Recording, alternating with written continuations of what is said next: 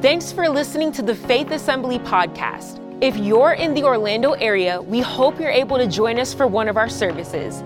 Please check out faithassembly.org for more information or follow us on social media at faithorl.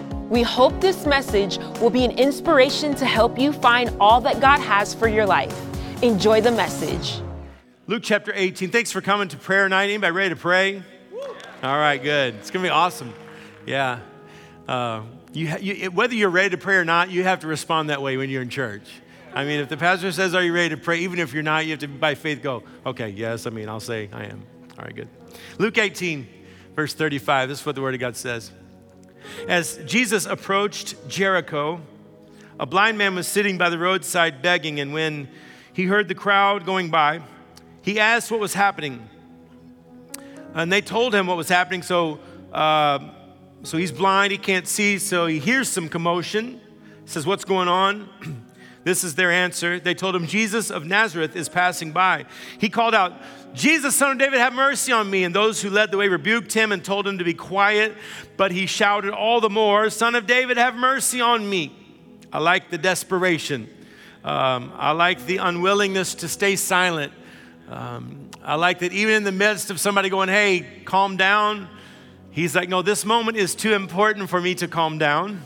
Uh, this opportunity is too special uh, for me to calm down. And so he shouts all the more, Son of David, have mercy on me. Verse 40 Jesus stopped and ordered the man be brought to him. And when this man came near, Jesus asked him, What do you want me to do for you? And he said, Lord, I want to see, he replied. And so Jesus said to him, Receive your sight, your faith has healed you. Immediately he received his sight and followed Jesus. And he's praising God with all the people saw. When all the people saw this, they also praised God. Now, um, there's a lot I love about this story in the Gospels. There's a lot I love about this passage. Um, but I love, I love the question that Jesus asks this blind man. Knowing that Jesus knows the answer to the question before we ask. So that means there has to be something to this. Because anytime Jesus poses a question to us, he already knows the answer. So the reason why the question is posed to us is not so that Jesus can find out the answer. Sometimes it's, well, it's got to be other things than that. And it's true in this situation. So I love the question that Jesus asks. He says, What do you want me to do for you? One of the things that I take note of is that Jesus did not say, What do you need? Um, this man uh, needed a lot of things. Not only was he blind, we also can surmise from the text that he was a poor man because he was out there on the roadside begging. And so, uh, if I'm sure other times, maybe if anybody would have ever posed that question, what do you need? Uh, maybe he would have said money. Matter of fact, that's probably what he would have said. He's asking for money all the time. And Jesus does not ask him what he needs, he asks him what he wants. And I don't know if that was enough to force this man to think a little bit differently than what he would have normally said. Because think about it, every other person that walked by, he's asking for money. Every other person that walked by, he's like, Can I get a little bit of change? And yet when Jesus is walking by, he realizes he can get more than just change, he can get change. Like he can get like real change. He can get transformation. So instead of just saying, I, I need some money, I, he says, What do you want? And at this point, this man's want intersected with this man's need. And that is a special moment. Matter of fact, one of the reasons why Jesus even asked the question is so that this man could articulate what he wants, what he needs. And isn't that what prayer is? Did you know this? That you have never prayed anything to God that caught him off guard. You have never gone to God with your supplications and say, and God, by the way, I need this and I need this. And God says, You do? I had no idea. No one had sent me that memo yet. I, I'm, I can't believe this is the first time I'm hearing this. No, God knows what you need, yet God has chosen to reserve some of His power to be unlocked at your request. There is power in your request, there's power in knowing what you need what you really need and wanting that. Because sometimes we get mixed up when wants and needs start to kind of take each other's place. And sometimes we, we, we, we uh, say we need the things that are actually wants, and the things that are, uh, that are just wants, we say we need those. So it's like, like, like we'll say it out loud sometimes, like, oh man, I need a coffee today. Some of you, I need a coffee. Like, I'm just saying, you don't need a coffee. Like, it's not a, you see what I'm saying? But, but that, that, we, we have been tricked into that, that verbiage. And so it's important when we understand what our real needs are. And so in this moment, this man realizes who's standing before him. He realized how powerful this moment is. And when Jesus says, What do you want?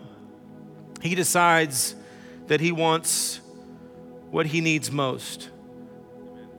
As we get ready to go into a, a little moment of prayer, I would want to just ask you to say, if I could just stand in the place of Jesus and say, What do you want?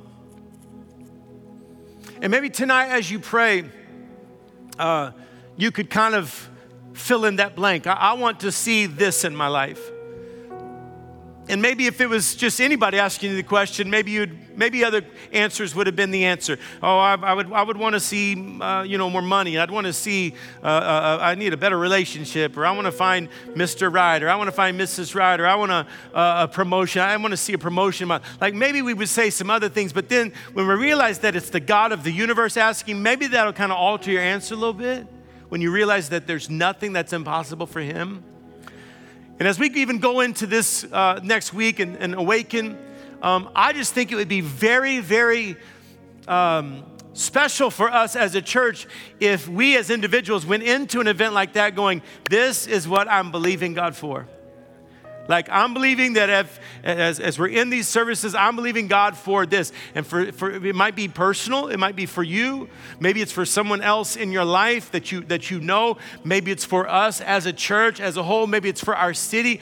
But it would be great if, what, I mean, just think about it. If just everyone walking in the doors just came and going, okay, I'm believing for this, I'm believing for this. Imagine that level of faith. Imagine what God would do with those kind of answers to the question with what do you want?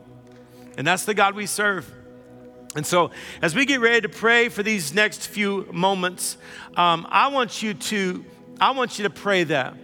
I want you to pray and say, God, help me to discern what I need most. And when that discernment happens, help me to want that more than I want anything else. Can I say that one more time? We're going to pray and say, God, help me to discern what we need most.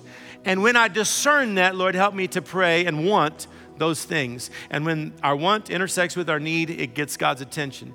Because if you think about it, God doesn't meet every need. God doesn't meet every need represented in the universe at that moment that that need is, is real, a reality. Because if that was the case, no one would ever be in need. Do you see what I'm saying? So there must be something to not just having a need, but there must be something to our desire as well.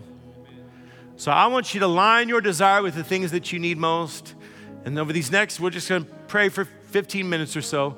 And as we pray, I want you just to begin to pray and say, God, uh, reveal to me my greatest need. Let it be my greatest want. And let me come in even to next week um, believing for something specific or some things specific in my life. I hope you enjoyed listening to the Faith Assembly podcast. Thank you for joining us in pursuit of growing closer to Christ. Stay tuned for more messages released every week. God bless.